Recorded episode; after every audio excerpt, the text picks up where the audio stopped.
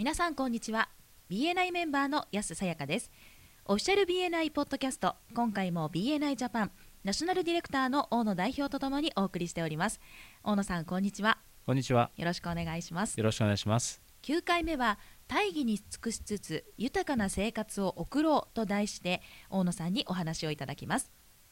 英語版ではエピソード400をご参照ください前回ビジョンとミッションについてお話をいただきましたが今回は BNI のコアバリューについてでしたよね。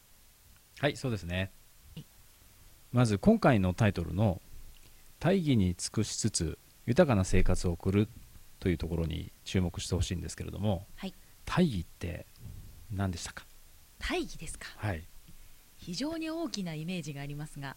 グレーターグッドと英語では言うらしいんですけれどもはい分かりやすく言えば公益と置き換えられるかもしれませんね。はい。社会に尽くすという意味で捉えていればいいんじゃないかと思います、はい。前津博士もポッドキャストの中で言ってますけれどもはい。えー私たち事業者経営者は、まあ、利益を目的にしているわけですけどもはい。同時に世の中に貢献していく社会の役に立つということができると思います。言い換えれば単純に利益を追求する利益を求めるというのではなくてえービジネスとして成功しながら社会に貢献していく世の中の役に立つということができるということですねはい同時に、えー前津博士はこんな言葉でビジネスを表現しています。えーオナラブル、そしてノブルですね。これは、まあ、日本語に直すとすれば、えービジネスというものは道徳的に称賛に値する、あるいはもっと、えー懐がですね深いものになるべきだというような言い方をしてますね。なるほど。もう少し言えば、えー人の人生を変えるだけでなくて、はい。えーコミュニティそのものを変える力を持っているということが言えると思います。大企業のように、えーリソースはたくさんありませんけれどもはい。小さな企業が集まってですね協力し合えば、えー全体の合計よりもより大きな力を発揮するということははい。言えるんじゃないかと思います、でも世の中の役に立つってそんなに簡単なことではないと思うんですよね。はい。でそのためにはまずビジネスとして成功しなくちゃいけないと。はい。いうことが大前提になってくると思います。そうですね。でそこで前津博士は成功の前提として、えーカルチャーというものが大事だというふうに話してくれています。はいよく彼が言っているのは Culture eats strategy for breakfast という言葉があります。はい。まあ、戦略をですねカルチャーというものが食べてしまうと文化というものは戦略よりも大大切なんだということを言っているわけなんですけどもはい。えここにコアバリューっていうのが大切な要素となってくるわけです。はい。ただこの7つをですね全部今日お話ししようとするとかなりの膨大な時間がかかってしまうので、はい。えー今日は絞っていきたいと思うんですけどもまずざっと7つを簡単にご紹介しますね。はい。まず1つ目が皆さんよくご存知の Givers Gain。はい。与えるものは与えられるですね、はい。そして2つ目がですね、えー Building Relationship。あるいは Building Meaningful Relationship ということではい。関係構築ですね、まあ、人との信頼関係人との関係人間関係を築いていくっていうことが2つ目のバリュー。そして3つ目が Lifelong Learning えー生涯学習という意味ですね。はい。これについても後で話しましょう。そして4つ目がえー伝統とイノベーション。トラディションプラスイノベーションでちょっと相反する言葉のように聞こえるかもしれませんけどもこれについてもまた触れていきたいと思います。はい。そして5つ目がえーポジティブアティチュード前向きな姿勢とか前向きな態度という意味ですね。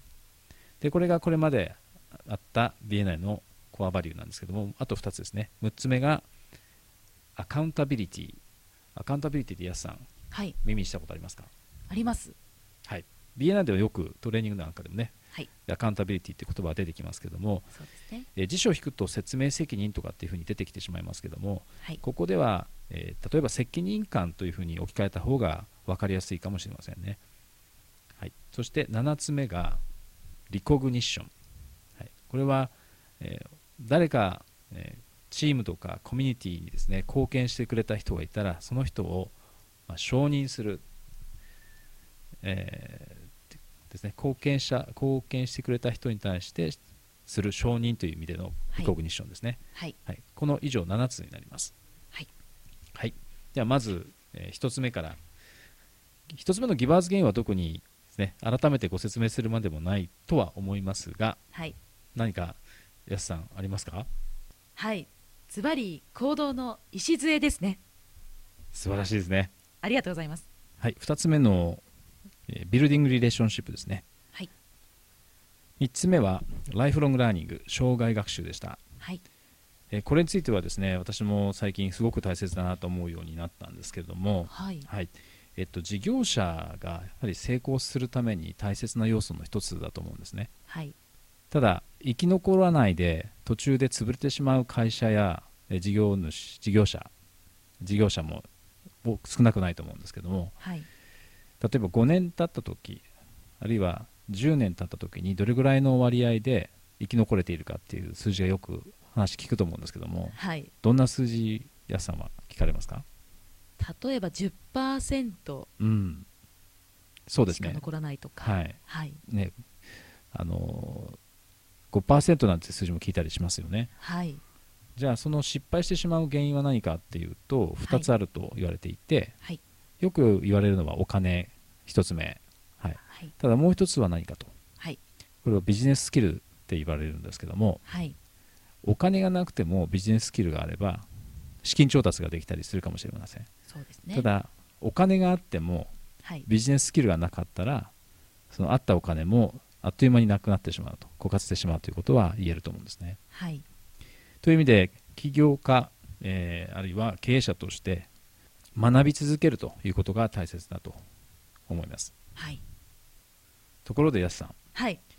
安さん自身の学びの時間っていうのにははい。どれぐらいのはい費用と時間をかけていらっしゃいますか、年間で。わあ年間でですか？そうですね。大体まあこれも月ですとか年によって違いますが、はい。大体35から40万ぐらいをお。予算としてはい、使おうというふうに考えています。うん、だ事業規模からするとそこそこの投資予算を割いていらっしゃる感じですよね。はい。はい。